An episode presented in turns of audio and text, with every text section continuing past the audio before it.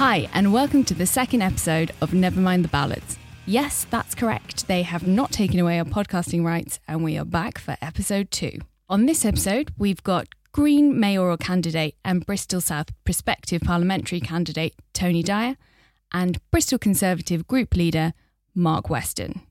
You can follow us on Twitter at Ballots Podcast, and you can rate, review, and most importantly, subscribe on any of your podcasting apps. Today's podcast is incredibly interesting, and I hope you will enjoy. So, without further ado, let's crack on. Today, we have with us Tony Dyer, Green politician, and Mark Weston, a leader of Conservative Group in Bristol. Now, Tony, I'm going to come to you first because you've brought along the arena. I don't feel like I need to give people much of a précis or a potted history of this one because it's well documented and well known. But just to flag where we're at, at the moment, we've got two potential sites. The first one in central Bristol, the second on the Filton airfield site, which is technically within the Bristol boundary in the Brabazon hangar. So, Tony, over to you. Thank you. Um, it's often surprising how far back this proposal for an arena first started. I mean, originally it started uh, 15 years ago, March 2003, where there was an idea or proposal for Bristol to become European capital of culture, uh, which in the end we failed. And as part of that, there was a proposal to build uh, an arena, uh, which would be open by 2008. I think we may have missed that deadline by quite a bit. A decade. Despite Bristol failing to win the European Capital of Culture bid, um, the arena project was taken forward by what was then the Labour administration, and a site was identified on what is now Arena Island, which at that time was Bath Sidings, and some £13 million worth of public money was spent to clear that site, which was in the ownership of the Southwest Regional Development Agency. That took us up to June 2007. And then a few months after that, it was suddenly announced that the development wasn't going to go any further because uh, of a lack of, of money, uh, a big funding gap of about 40 million. It then went quiet for a while. Um, and then a couple of years later, we had, in a sort of sense of deja vu, two arena projects coming along at the same time, like we do now. One was the idea, again, of going forward with an arena at Temple Meads. Um, that was brought forward by a group of people, including George Ferguson, who later became mayor. And at the same time, the council was now won by the Lib Dems, and their proposal was to build an arena next door to uh, the proposed Ashton Vale Stadium uh, for Bristol City Football Club. The stadium at Ashton Vale didn't go forward, and I think I better not say anything too too much more about that it was decided that the Lib Dems did take forward the idea of building once again um, an arena at arena island. Um, there were still concerns about a funding gap, and I think the Lib Dem solution was to go for a municipal bond to raise the necessary funds uh, to take the arena forward. We then had further developments. We had the mayor system uh, come in. George Ferguson obviously jumped on board with the idea of an arena.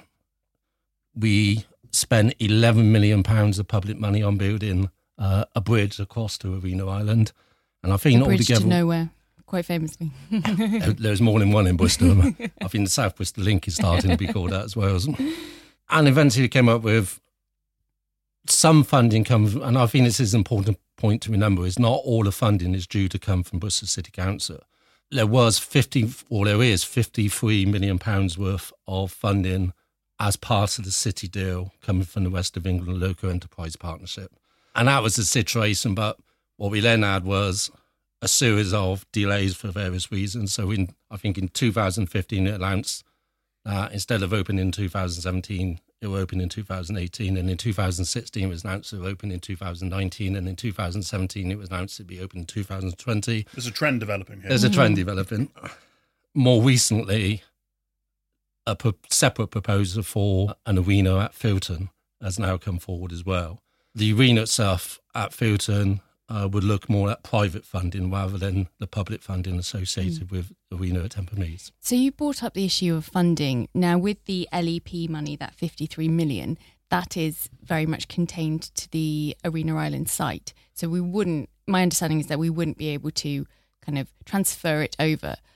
We're not sure. Mark's waving his hand. But there is still, having spoken to YTL, which own the Brabazon, they say that they will need at least 100 million pounds worth of investment into the infrastructure around Filton Airfield. Yeah, I think Colin Skellett, who's the chair of uh, YTL, uh, has said in the statement that there would be infrastructure investment needed of about 100 million pounds, and I think he made it reasonably clear that that wasn't something that he expected YTL to mm. to invest. It would have to come from public funding. Um, to go back to the 50 million, because I've, I think Mark would probably say this as well. There, there is some debate about whether that 50 million will be able to be reused. I know Darren Jones, who's the MP for Bristol mm-hmm. Northwest, has sent a letter around to various stakeholders uh, saying that there might be the potential to, to get some 50 million pounds worth of funding that is currently linked to the arena site to be used at, at Filton. Mm. Uh, but there's nothing definite about that. So there is the potential that we could lose that 50 million, but there was, there was no absolute certainty either way. So back to the question of location, where where would you like to see it? Where do you think it should be?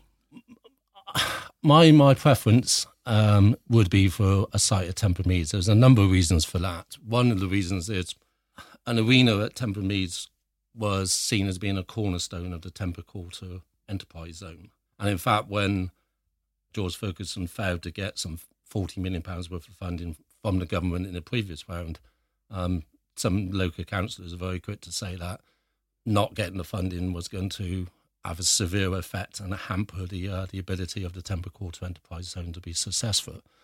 The other reasons why I personally think the arena site at Temple Meads is preferable is because it's close to not only Lawrence Hill, which is the most deprived ward uh, in the city, but also it's more accessible to South Bristol, which you know, it's my part of the city, so I, I do have um, concerns about the effects there. And South Bristol does have some of the most deprived neighbourhoods in the entire city, and as as had for some time, and they are desperately crying, crying out for investment, including jobs. I think there's also the opportunity to build something at Temple Meads next to a station which is about to go through a major renovation and, and growth that will provide the opportunity to reduce the amount of car traffic, uh, to improve public transport, encourage more people to walk, cycle, and also to encourage more people to come to the arena for an event, but also stay overnight and spend their money in the Bristol City's night centre's nighttime economy. So, Mark, if I can come to you, the Tory party locally, you've remained fairly I would say, fairly quiet on the issue of the arena as to the specific locations. Mm-hmm. I know Peter Abraham, now he's spoken for many years about supporting the Filton site, but I think the last time it was spoken about in the chamber, you were saying the site which offers the best value for money for Bristol. Is is that still the kind of the view? It, it's it still is actually. I mean, Peter's been a long-standing supporter of having it at the Brabazon Hangars. Um, although when people say, "Oh, at Filton," it's actually in my ward, mm-hmm. so it's still in Bristol. I think everyone thinks it's over in the middle of South Gloucestershire. It's, know, but you can, it's actually you in my ward. Quite literally see the boundary, though, can you? You could touch. Oh, you could throw a stone you and you'd be over the boundary. But in fairness, I'm actually not that far from the boundary where I live. So um, there's a report coming out at the moment. It was actually due at the end of April and it was delayed because there was a Henleaze and Westbury by election. You go into Purdah. Congratulations. Uh, thank you very much. Uh, happy with that result. Uh, uh, and you can't make a key decision during what's called a Purdah period. So that report was delayed. Uh, another delay, although you would argue maybe in a month, considering we're now delayed 12 years, it is, is nothing. And what that report is looking at is looking at the viability of the Filton site overall, actually getting our own facts and figures, not relying on YTLs or anyone's writing anything on the back of a fag packet they're actually looking at the detail, but also looking at the Arena Island because there is again a funding shortfall. Now, Marvin in the chamber said 20, 30 million. I suspect it's more 30, 40 million. Um, and it's where does that money come from? So the report itself is going to look at whether we can scale back the design and get it back within budget, or is there a way to find additional finance to bridge the gap? And also, what's the viability, what are the costs and everything else of the YTL proposal of Brabazon Hangars? And once we've got that report, we'll know the facts and the figures, the nuts and the bolts, and we can then make an informed decision. My preference, I think Temple Island is probably the better site if we can afford it. But if it becomes a choice between no arena or one at Brabazon, and the figures stack up for Brabazon, then I would go Brabazon as the, the second option. Um, so that's where we are. I want to see this report come forward. Just wanted to come back on two things that were raised when Tony was speaking, if you don't mind. The the bridge to nowhere. Yeah, that it, it I don't think that'll be wasted money. In fairness, because we actually own the site, and if you can't access the site, then it really has no value at all. So you're going to have to build a bridge to connect to it. So I do think we'll probably get our money back on that one. I wouldn't get hung up on that. There are a lot of other things we can get hung up on, but that one probably isn't it.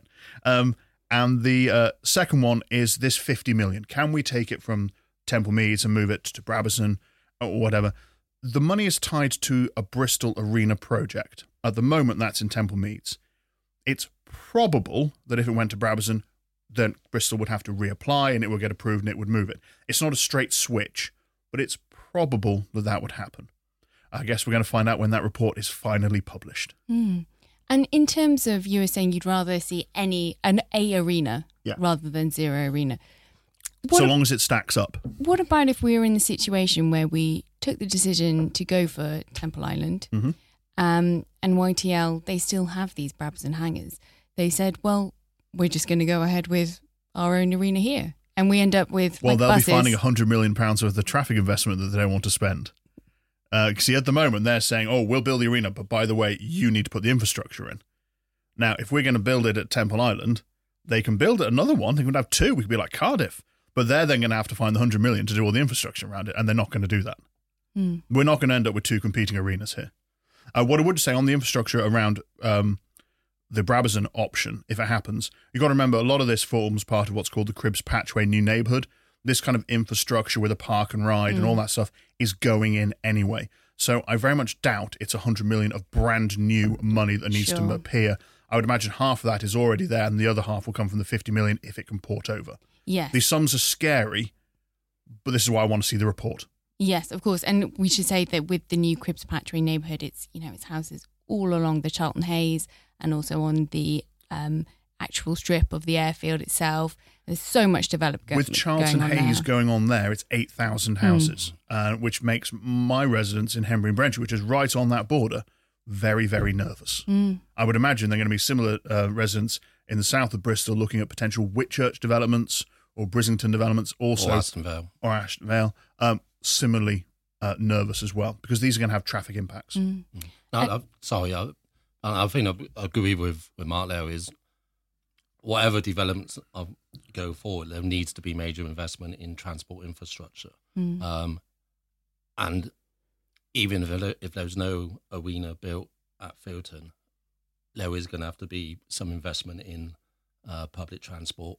Uh, I would and, agree. and I think the, the other side of it as well is one of the most disappointing aspects uh, locally is the lack of railway infrastructure. Um, in, in, you know, you can almost put that next to the arena about you know, um, fracas about not getting the uh, the you know, the Portishead railway line open or the Henbury Loop or Henbury Spur with several. Mm. Henbury Spurs still going though. That's that's doing Mm. all right actually. But we're hoping for a loop. Oh, we're, we're always hoping for the loop. We'll continue to push. I think Tony and I are united on. There are probably very few things that unite Conservatives and Greens, but railways are probably one of them. Tony, if I could come back to you because you um you were mentioning that about the wider infrastructure around the arena that there was some concerns that you had with perhaps the Filton option. Um, I, I think it's. I, I have concerns with the wider spatial planning for, for the region. Um, I think there are major concerns about some of the proposals that are coming forward. Mark, Mark mentioned uh, or touched upon a couple of them. For, for example, the, the development in Whitchurch.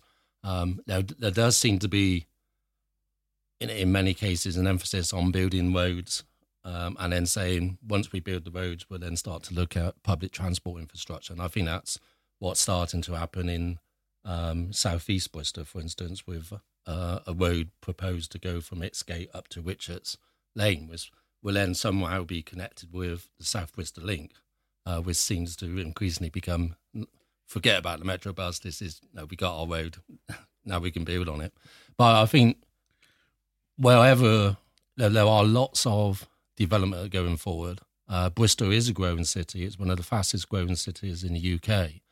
And there is my concern that we can over focus on particular development projects and fail to look at the impact they, they may have on people's ability to get to work, to go about their daily lives. And we do need to start to look at we, we can't just simply build more roads. There has to be a holistic approach about making sure we have public transport. We have public transport that actually delivers what people want, and also that we have public transport that will encourage people to actually shift out of the motor car into uh, a public transport or maybe even cycling or, or walking. But at the same time, we have to recognise that there will still be people who will need to use their cars as well. So it's getting the balance right. Because Karin Smyth and um, Thangam Debbonaire have both said that by moving the arena to to Filton, that we will essentially be creating a, a new city centre somewhere in between South Gloucestershire and Bristol. I mean, what are your thoughts on that? Well, we, we've had this problem for quite a, a while now with this, in a way, almost a battle between Cribbs Causeway as a retail centre and Broadmead Cabot Circus.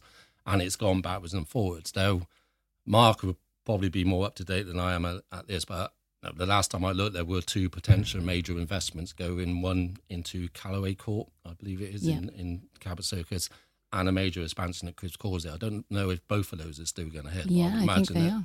Cribbs I are. the, the the Mall expansion. Which if people don't know, there's a proposal to increase the size of the Mall at Cribbs Causeway by A new fifty wing, percent. isn't it? A new the wing whole down new the wing. centre. So sort of rather than it look like a boomerang, it'll be more like I don't know a shuriken, a, trident. morning star kind of thing. Um, now that the inspectors uh, made their report and that's gone to the Secretary of State. What we don't know is what that recommendation was. They have six weeks to reply, and it went last week. Yeah. So we're in that holding pattern. Let Let's see what happens. I mean, you are right. There, there is, there is going to be this pull.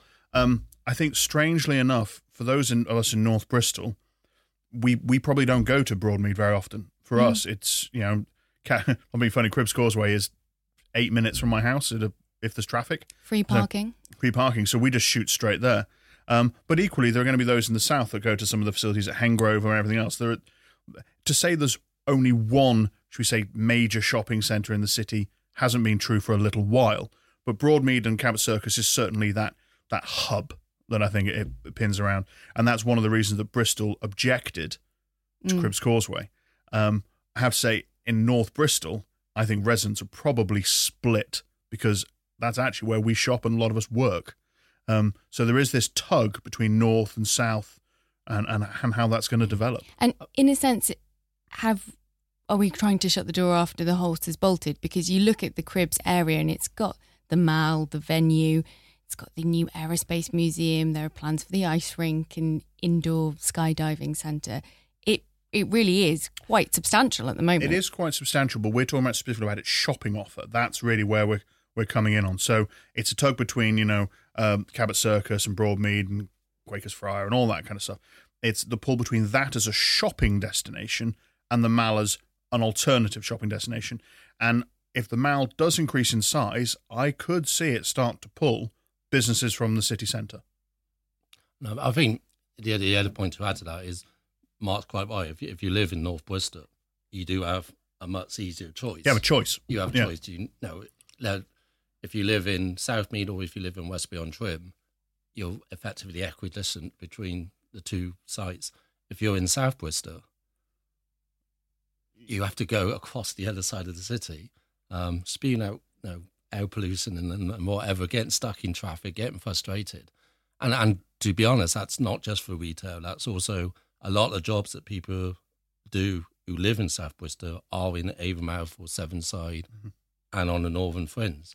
Um, and that, you know, as a South Bristolian, that is my one of my big concerns is that we had started to recognise that there was a need for investment in jobs and uh, retail in South Bristol.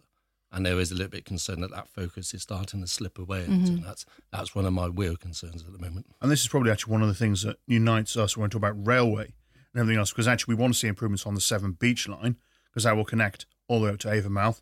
We want to see the Henbury Spur, hopefully the loop one day, the Henbury Spur come forward, because that puts um, new stations at Filton North and Henbury as well to access jobs and everything else at Cribbs Causeway. Uh, and then what we'd like to see in the south of the city is you, you know new stations at Ashton Gate potentially, St Anne's in Brislington. Rail isn't the cure for all of our ills, but it is a non-road based mass transit system that I think has an awful lot of potential. So if, if we can start to link them up, I think we open up a lot more of our city and sub-region to more people when it comes to finding jobs or making choices about where they shop or live, etc. And also, I think this is even though I have been quite highly critical of Metrobus in the past, I do think that there is an important role for Metrobus to play, uh, simply because there are, if you look at the railways in in South Bristol, they're either in the southwest or in the southeast, and then there's a big gap in the middle, Mm. in the middle, particularly around Hartcliffe and Withywood, uh, which are the most deprived parts of uh, South Bristol, and we do need to have some proper transport system that provides a fast and easy connection, which is why To I'm the arena, wherever it is. yeah, wherever it may be. But that's why I was particularly disappointed about the South Bristol link not going forward. And Not yet. I mean, Not they keep yet. saying we, we're, we're going to be scrutinising it tomorrow because I sit on the West of England Combined Authority Scrutiny Committee. We're looking at it tomorrow morning at 10 o'clock at City Hall. Anyone wants to come along? Um, Council House. Um, so we're going to look into that. I, I think you're right. I don't think Metrobus is a silver bullet. It's not going to be solve our problems like rail. Um, but it does allow us to reach some of those communities in the east and the south that don't have access to any form of rail based potential. Because we're not going to lay a new track, really, are we, through Bishopsworth and Hartcliffe? And we're not going to go through St. George up into Hillfields and Fishpond. So You go underneath though. I'm sorry, do you have four and a half billion in your wallet? I, I, I think if Bristol is, is one of the most geologically um, diverse areas in the entire country, um, there are parts of the city and you know, where it is probably potential to go underground, and that, those parts are the south of the city and the east of the city. But I mean, I think the last tunnel that was dug through uh, through Bristol um, took about ten years to go less than a mile uh, because it found it was going through some of the hardest rocks. Mm. I mean, we're on a wine raging topic here. We started in the arena, I then we know. went through No, I was, I was going to say if, if I could bring it back to the arena, how how do you think it's been handled by Marvin Rees? I, I, I think that's. I think Marvin has made it clear that he wanted to see. You know, he was concerned about the increase in in costs, um, and that's understandable. The, you know, the council is facing um, massive budgetary pressures. I don't think we're going to get into that topic today. Um, We'll come back for next time. yeah. No, he has said all along that he wants to wait until he gets, same as Mark has said, that he wants to have that information in in, in uh, front of him. Having said that, I, I think there were some concerns, for instance, when the trip to China to seek investment was made and there was a brochure taken and there was no mention of the arena, but there was a, sep- a section about the Filton um, airfield proposal. And I think that was you know, possibly could have been handled be- better than that. And that gave people to think, oh, well, this, this is all a waste of time. The decision has already been made. I don't think that is the case. I think Marvin's honest about his decision making. I may not always agree with it, same as I don't always agree with uh, Mark's decision, but I think he is honest and I think he is waiting for those figures to come back before making a decision. And Mark, how do you think it's been handled by the mayor? Yeah, I mean, I- I'm I'm more than happy to throw stones at the mayor, but this isn't one I'm going to do it on. Um, uh, so I, we just need a decision, though. I mean, we've had a delay, and I think most Bristolians can accept the fact there's been a delay. Um, but a delay only goes so far. We say we're 12 years down. I'd like to see a decision before the council goes into its sort of summer recess. Um, that means really we're looking at July cabinet. I would like to see that report published. I'd like to see it scrutinised. I'd like us to have a debate as a city. And then I want a decision made. And whatever the hell it is, let's just row in behind it and deliver the arena. I don't want to be here in another 12 years talking about the lost opportunities. Um, so let's just get on and do it. Let's see the report, have the debate. If it's uh, Temple Meads, if it's Brabazon, whatever it is, how do we make the best of it and move on? And also, I think to add on to that is whichever site is chosen, to also have a discussion about what we do with the other site and have an influence. Mm. Because, you know, Because if it goes to Brabazon and it doesn't go to the Arena Island, and that forms part of the enterprise zone. So we start need to be attracting businesses in there, businesses with jobs. We need to work out what kind of skills we, we need to do that. It needs to talk to the education uh, department. So there's there's a, I think a great deal of work to do as well. I would I would completely agree with you. So, final quick fire question Where do you think the arena will be and where do you think it should be? uh, till I see that report, I'm going to be a horrible politician here. I'm afraid until I see the report, I don't know. I think Temple uh, Meads, Temple Island is the better site if we can afford it. If not, Brabazon is a good backup. Tony, same question. well, I think I would like to see the site um, at Temple Meads used, um, but it does have to make sense. And it, what, what I want to see is from this report is to for it to be report that takes into account all the options, not just simply the upfront costs, but the longer term benefits for for Bristol as a whole. Job creation, knock on economy. Yeah. Wonderfully diplomatic, both of you. now, then, topic two is to do with the constitution of Bristol City Council.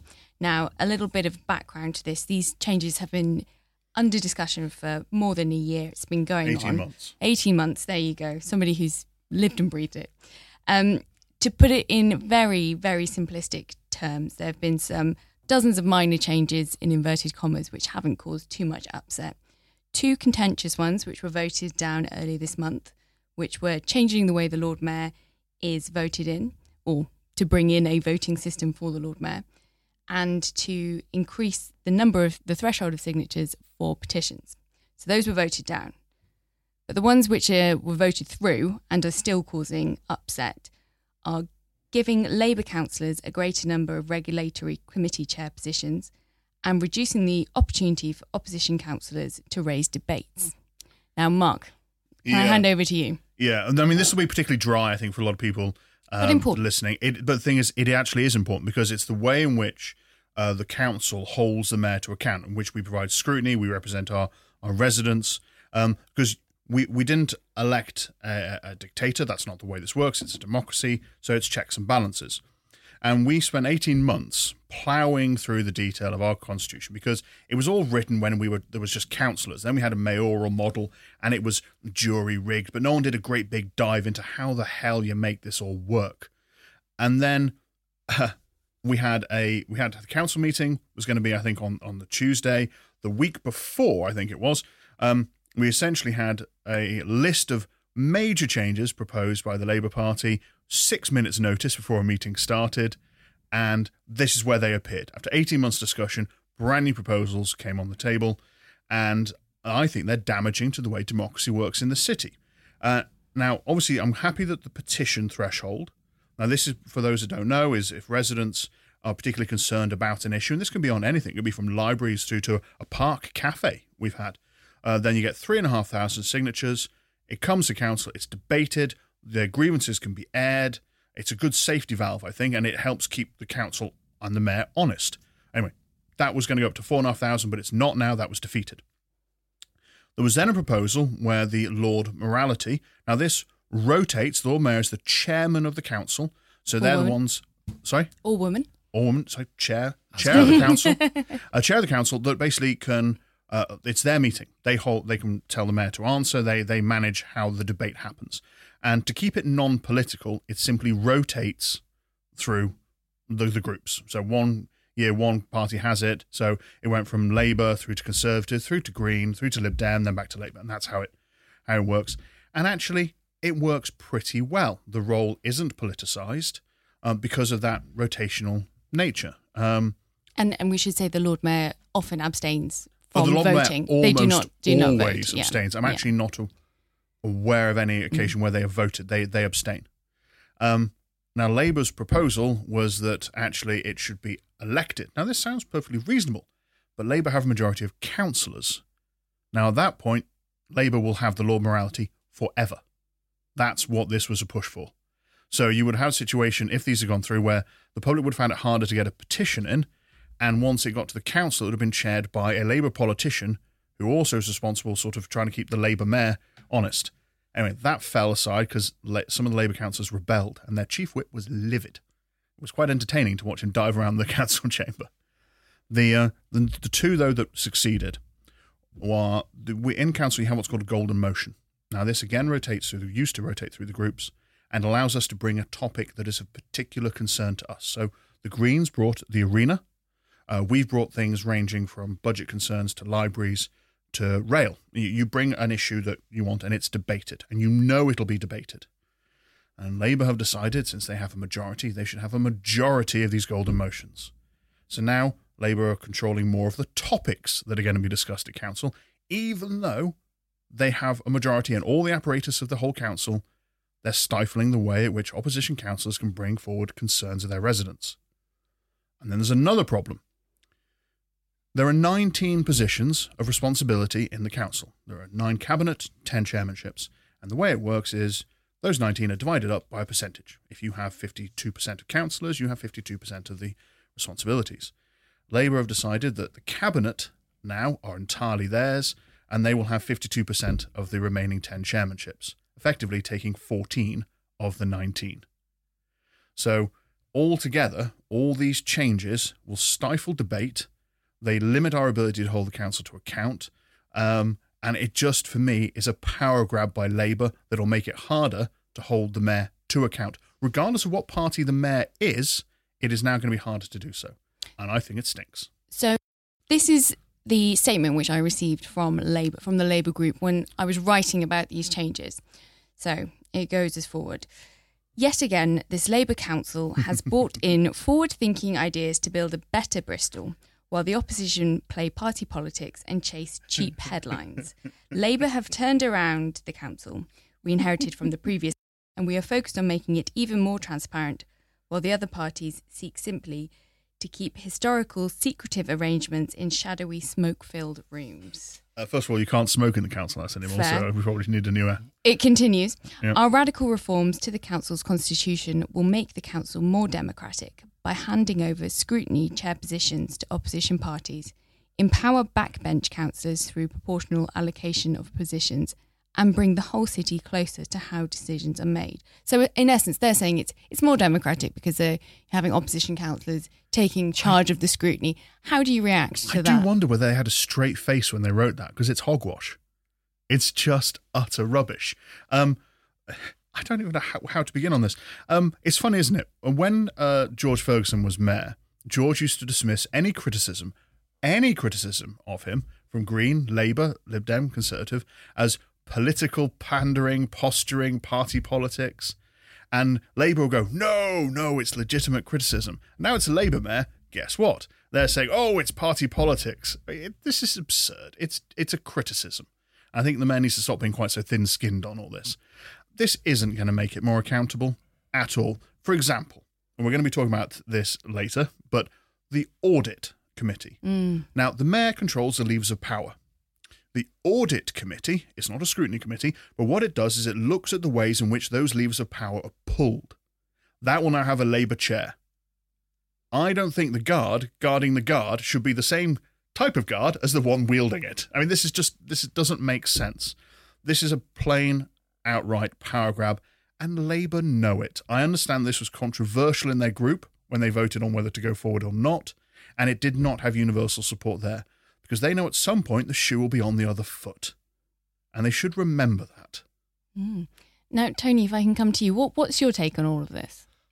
Well, I find the statement very strange in its reference to smoke-filled rooms, seems as the entire constitution of change. changes seems to have been fought up in a smoke-filled room somewhere Yeah. without no proper discussion. I mean, I do worry about some of the statements that are coming out from Labour at the moment. Uh, I think recently there was a Labour Twitter account which said that they'd won, won 100,000 more votes than the next biggest uh, party in an election where only 50,000 people voted for Labour. I mean, no, there's, there Diane is, Abbott did that maths. yeah, it is, it's, the petition threshold, if, you know, that, that was came through, all the Labour councillors voted against it. they did in the end. And and you wonder why bring that forward if you were going to vote against in the first place. And the mayor's selection, as Mark said, it would com- completely and fundamentally change the role of, of the Lord Mayor. And I think in the end, it was only voted down by one Yeah, vote, one. which was no, one Labour councillor having the courage to basically stand up and, and vote against Fairness, the party whip. Four of them, I think, did. Oh, right. In fairness. Um, and the golden motion thing, it's essentially if you go to almost any council meeting, committee meeting, the cabinet, full council, the vast majority of the discussions and the debate are all about policies or proposals that are being put put forward by uh, the mayor and the governing party.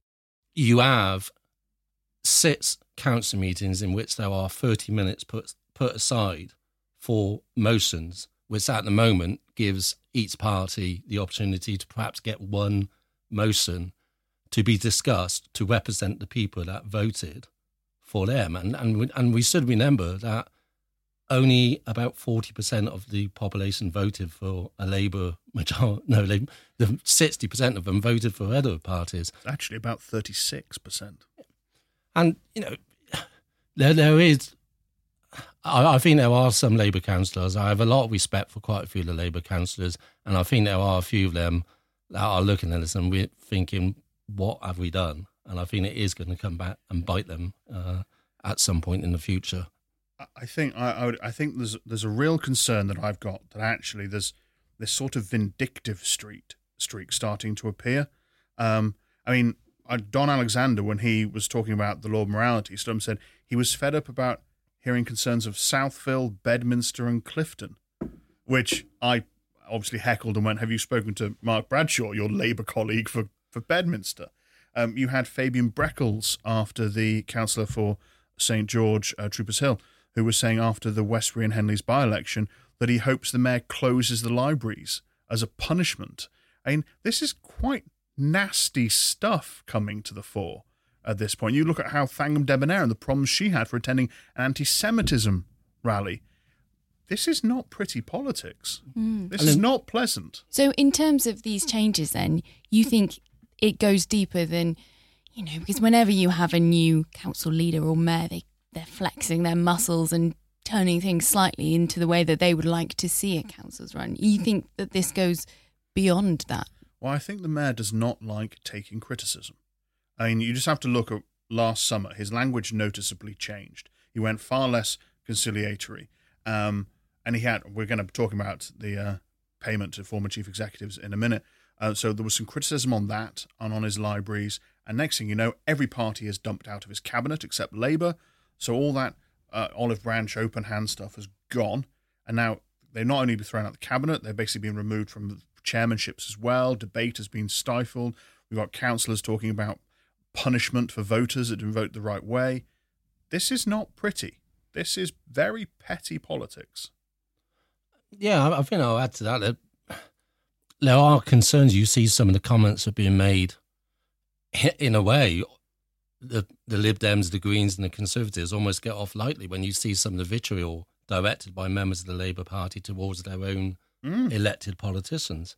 Um, and, and my concern is, as well, is in the past I've looked at some other Labour councillors like Sheffield or Lambeth or Camden and seen some of the stuff that has gone on gone on there, and, and I've often thought to myself, well, at least you know the people down in you know the Labour councillors down in Bristol aren't you know don't sink to those sort of levels, and I am becoming increasingly worried.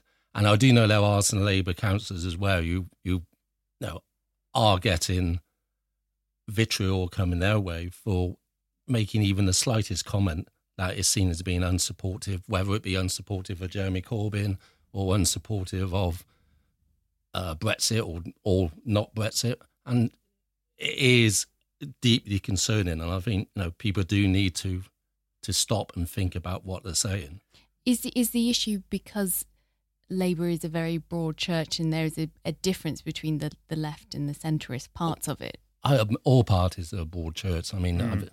I mean, no, I'm not going to go into we because the Conservatives are very mm big differences between massive, massive. Um, the, the joke in our lot is that we're we're a um, perpetual civil war that occasionally turns its weapons on the enemy. and, and, and, and, there is also the, you know, the famous saying about you know, the politician in Parliament saying, introducing the newbie and saying, "No, this is where we sit," and the the new guy saying, "And are the enemy on the opposite side?" Said, "No, the enemy are behind you. The opposite the side is the opposition." Yeah.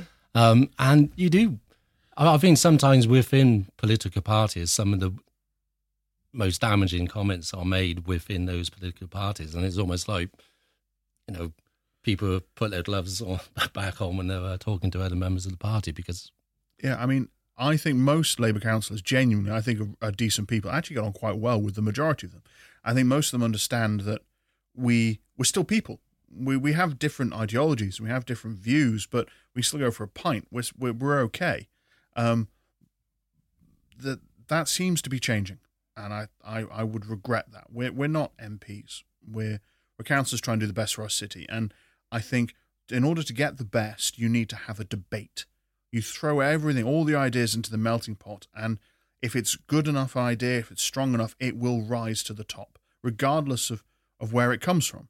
And I just think stifling debate in this city isn't right for, for us, isn't right for the council or our residents. And this is I have a problem. I think the Labour Party need to get their acting gear. Well, I think that brings us on quite nicely to the third topic, which is my offering for this episode of the podcast. So I've brought with me the outgoing, the former chief executive, Anna Klonowski. Now, Miss Klonowski left in September after serving seven months in the £160,000 a year role. Um, she left to look after her sick parents, um, and she allegedly left with a £70,000 payment in lieu of serving her notice period. So, not a payoff. The council is very clear to say not a payoff. Um, we've had lots of talk in the press, um, in the Post, on the BBC about the circumstances around this, but Mayor Marvin Rees has has pretty much flat out refused to discuss it and has shut it all down, saying the council was acting as a caring employer by letting her go, and that's the end of the matter. But now we have calls for an investigation into the circumstances around her employment and the payment which was made to her allegedly. So, Mark, can I ask you your views on this? Right, being careful, so I'm not don't want to be sued. Right. Of okay. um, we do not want anyone to be sued because of this podcast. no. Okay. That that will. No, I, I I take that as a kindness. Um, I actually got on quite well with Anna when she worked with us. I, um, I thought she was very good, and if she, I genuinely do believe she left in order to take care of her sick parents. And I think Marvin is right at that point that if, if she needs to go, she needs to go and waive her notice period. My issue though is whether we needed to pay out a severance package because you tend to only pay out a severance package if you fired someone, and everyone says she wasn't fired. Well, okay, she, I don't think she was fired.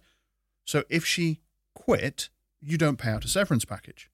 So why was seventy thousand pounds? If it was seventy thousand pounds, this is just Mhm. what I've read. Yep. No, we still haven't press. had that confirmed So yet. if it if it was seventy thousand pounds, why was it paid out? I mean, that is taxpayers' money, and that's where I start to get a little nervous about what the procedures were around this payoff. Because, I say, if she'd quit, she isn't due a payoff, and if she was fired, then she might well got a payoff, but no one said she is fired. So, which is it? So Marvin has said that the terms of her contract were met. So does that suggest that this was written into her contract? I'm not aware of any job that I've ever left that requires me to receive seventy thousand pounds when I leave. I'd probably leave quite a few jobs if that were written into my contract. They'd probably be happy to see me go.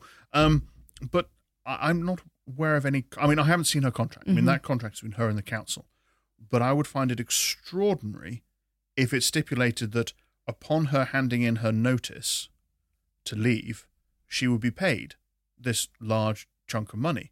And if she's not going to work a notice period, that will be by agreement, at which point she's not paid. If you're not going to work your notice period, you're not paid. This is fundamental. I'm, I genuinely don't get this payment. This baffles me. Hmm. And I think because there's so little detail, even if they only went to the HR committee and explained it for, fully and put everything for HR, even though that's in private, at least would reassure the political groups in the council that there is nothing to hide. But I think the easiest way to dispel rumour is to shine a light on it. At the moment, there isn't much light. I was going to say because there are calls for an investigation. These are cross-party calls from the Green Party, the Lib Dems, the Tories, and these have all been shut down. But it goes a little bit further than that because this is one of those. It did actually go to, through audit. Now, Labour have a majority on audit, so in order for it to an investigation to have been requested at the audit committee, Labour must have been split on it too. Hmm. That's the way this works. So there must be some alarm bells ringing in other places as well. So uh, I think the external auditors are going to be looking at this. I think they're right to Yes. look at it because there are there are still questions that I want answered about whether seventy thousand pounds worth of taxpayers' money was due to be paid. So I, for my sins, have been to the last two audit committees. I bet it was a thrill ride for you. I mean, the best five hours I've ever spent. Um, But just to clarify, that was between the two meetings, not both.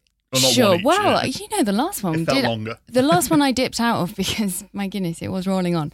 But so the one I went to at the beginning of the month, we still had uh, former chair Joss Clark, who's mm-hmm. of course a Lib Dem. And that was where this um, mention of an investigation was put forward. So, just as a bit of kind of background, um, Richard Eddy from the Lib Oh, my goodness. Do not call Richard Eddy a liberal. My, Richard, if you're listening, we're very sorry. I'm so sorry, Richard. Please don't send me an aggressive email. Um, so, Richard Eddy from the Conservative Party, Gary Hopkins from the Lib Dems, and Paula O'Rourke from the Green Party have written a joint letter calling for an investigation. This was put to the Audit Committee. Joss was unable to discuss it at the extraordinary meeting because it was extraordinary and it wasn't allowed to go on the agenda. But the suggestion was, and I spoke with her afterwards, that she was under the impression that an investigation had been called. However, last audit committee, they said that the audit did not have powers to launch an investigation. Officers had gone away and they said it's not within the remit. Now, the external auditors, BDO, were there and they said, when we're, go- we're going through these final accounts, we will look into it again. But I got the impression that, you know, not much will come out, essentially. In that case, I'm afraid this will rumble on and the rumour mill will take over. Mm. And this is one of the problems because, you know, it, knowledge needs to fill the vacuum. If there's nothing to fill that vacuum, then people will make up what they want. And I think the rumour mill is in full swing. I want to see this properly investigated. I want a definitive answer. Mm. That's what I want. And then we can move on because we're in a, we're doing senior recruitment at the moment in the council. We seem to be permanently doing senior recruitment in the I council. I was going to comment on that. yeah, I'll, I'll, let you do that one. Now I'll leave that one. Um, and we just need to make sure that as audit looks at the processes and everything else, that we're doing this right. Mm. And I have concerns. So, Tony, if I can come to you, what's your take on all of this? Well, I mean, earlier we were discussing about the need to see documentation about the value for money for spending public uh, funds on an arena. And I, I think this comes into the same remit. I mean, okay, there was there was a personal um, anger to this as well, but I think Mark's right. You know, if there was a dearth of of factual information, then the rumor mill uh, will spring into action, and it will have a damaging effect on on the council and the council's business. But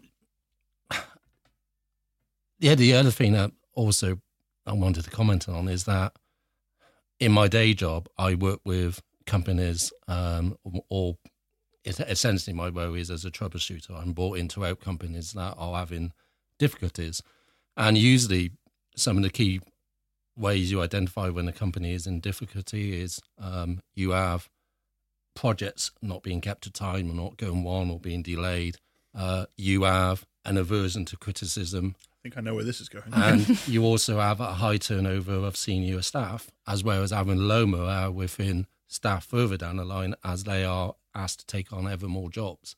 And I, I think we do have what seems an extraordinarily high turnover of um, people in the chief executive role, but also within the senior management team uh, for various reasons.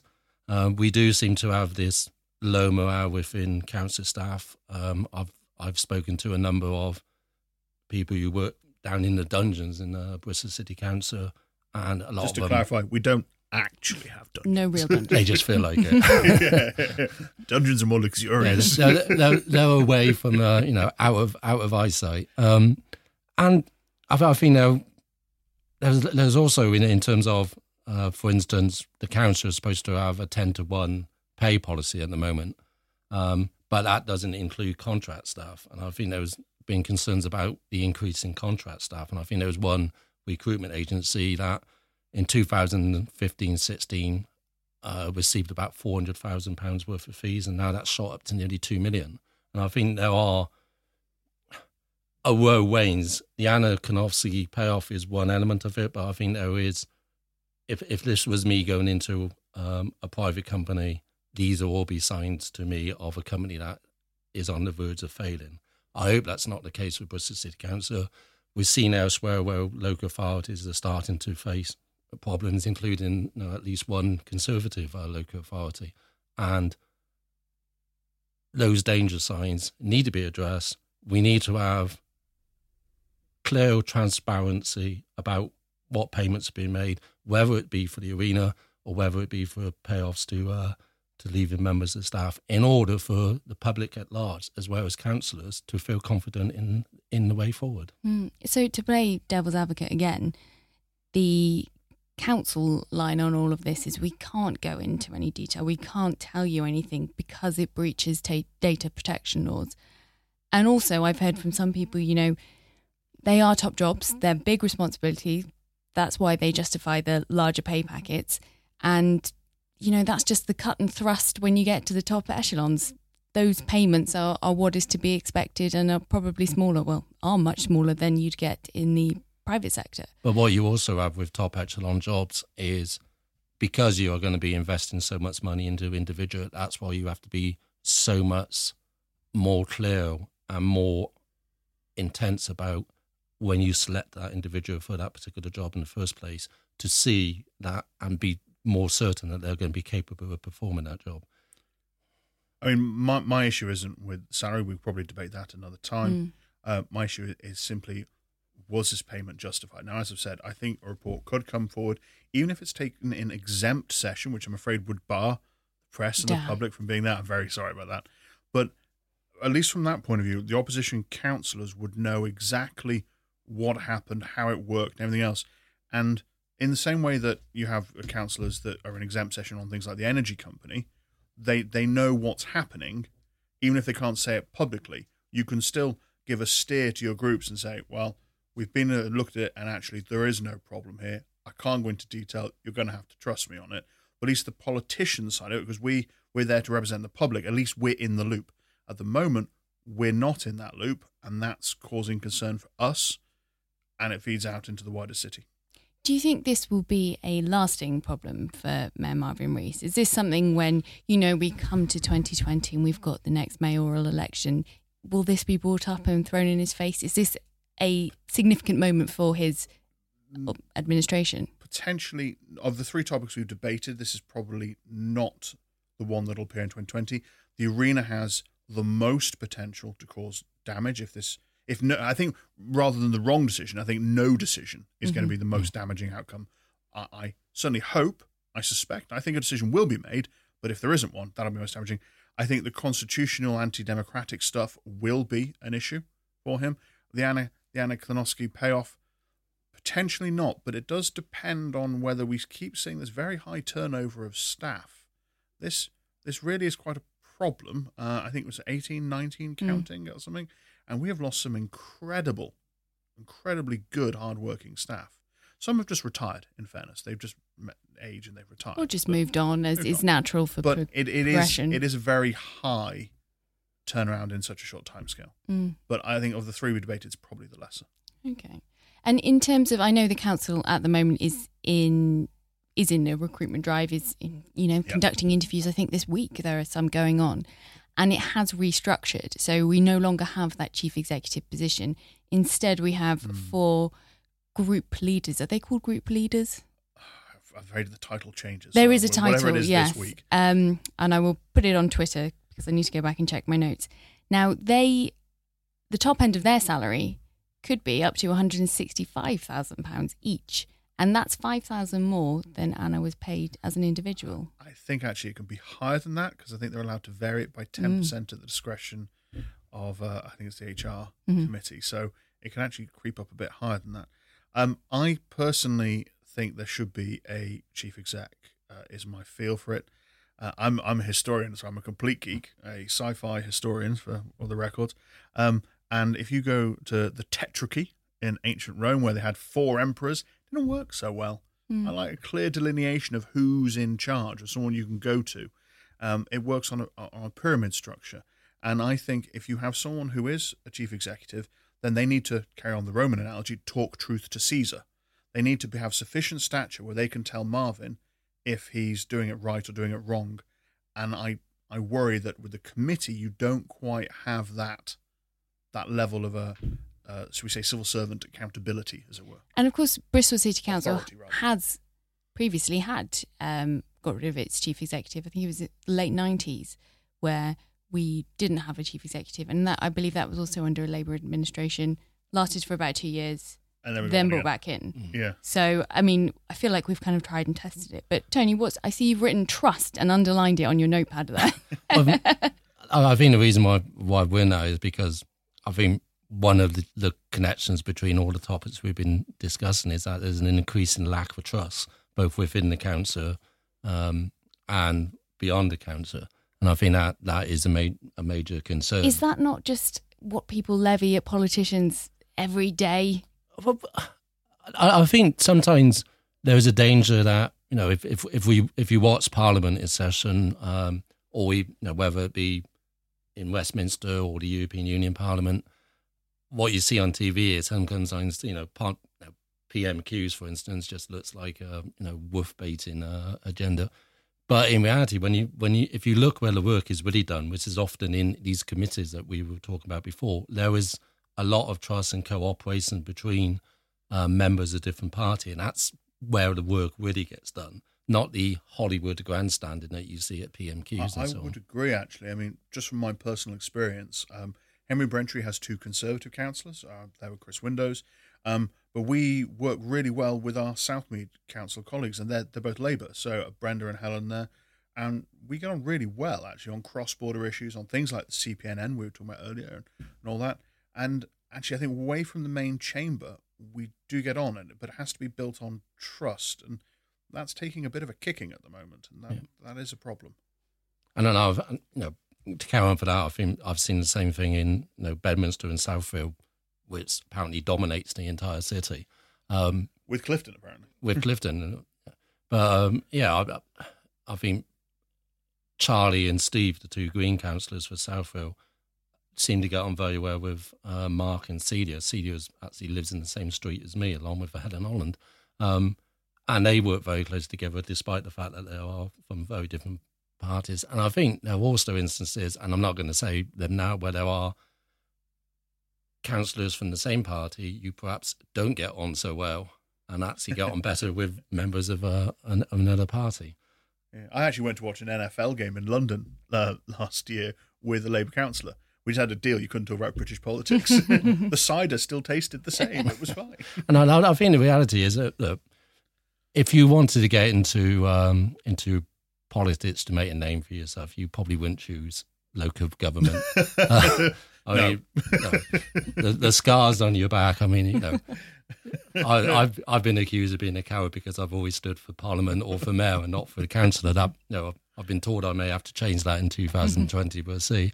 Um, but I, I think there are there is a danger of the woe way that Worcester City Council works, and that element of co-opetition, uh, to use a word from my business background, where you are in a way representing different aspects of politics and what people want to get done, but at the same time, you also have to cooperate and work together. And I've said it before, and I'll say again: no single party has a monopoly on good ideas. And if you are going to drive, drive the city forward, you need to be prepared to accept constructive criticism from um, All quarters. from from all quarters, members of the public, Including your own head of side. councillors, including your own side. And the problem sometimes is that if you're the one offering the criticism, you may have a different idea of where it stops being constructive compared to the person receiving it. And I think sometimes it's that personal element that can get in the way of having a constructive debate. Okay, interesting. So, in terms of the future of the council and its structure now, how do you feel that that will go? I, I think at the moment we Worcester City is uh, council is starting to reflect a much more polarized um, political environment at the moment. Part of that is to do with Brexit, um, and I suspect that as a result of that, oh, I, I think there was that element of it. I think hopefully, whatever the solution is to Brexit, whatever happens, plus other themes that are feeding into that, we might at some point in the future start to get back to a more constructive way of development. At the moment, my, my concern is I think we're going to get worse before we get better. And Mark, you I- shook your I head sure at the B word Um, there. I, I did. I, I'm. I, I, people will have their opinion on Brexit. yeah, for against whatever. I mean, my ward was 51% Brexit, 49 Remain. I mean, it was close. Um, but actually, I don't think Brexit is the dividing line in the council chamber. It almost never really comes up.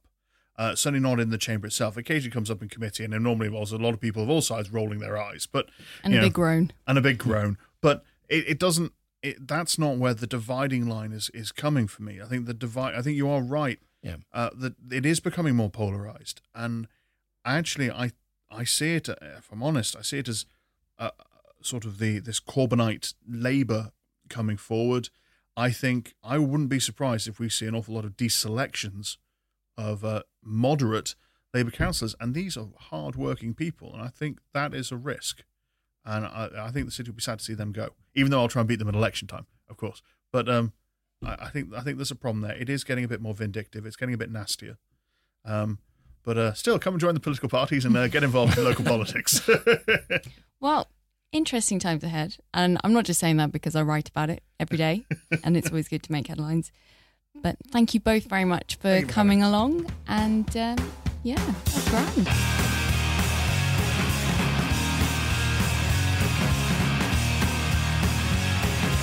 Well, I hope you all enjoyed that as much as I did. And remember to come back next week for more political chat.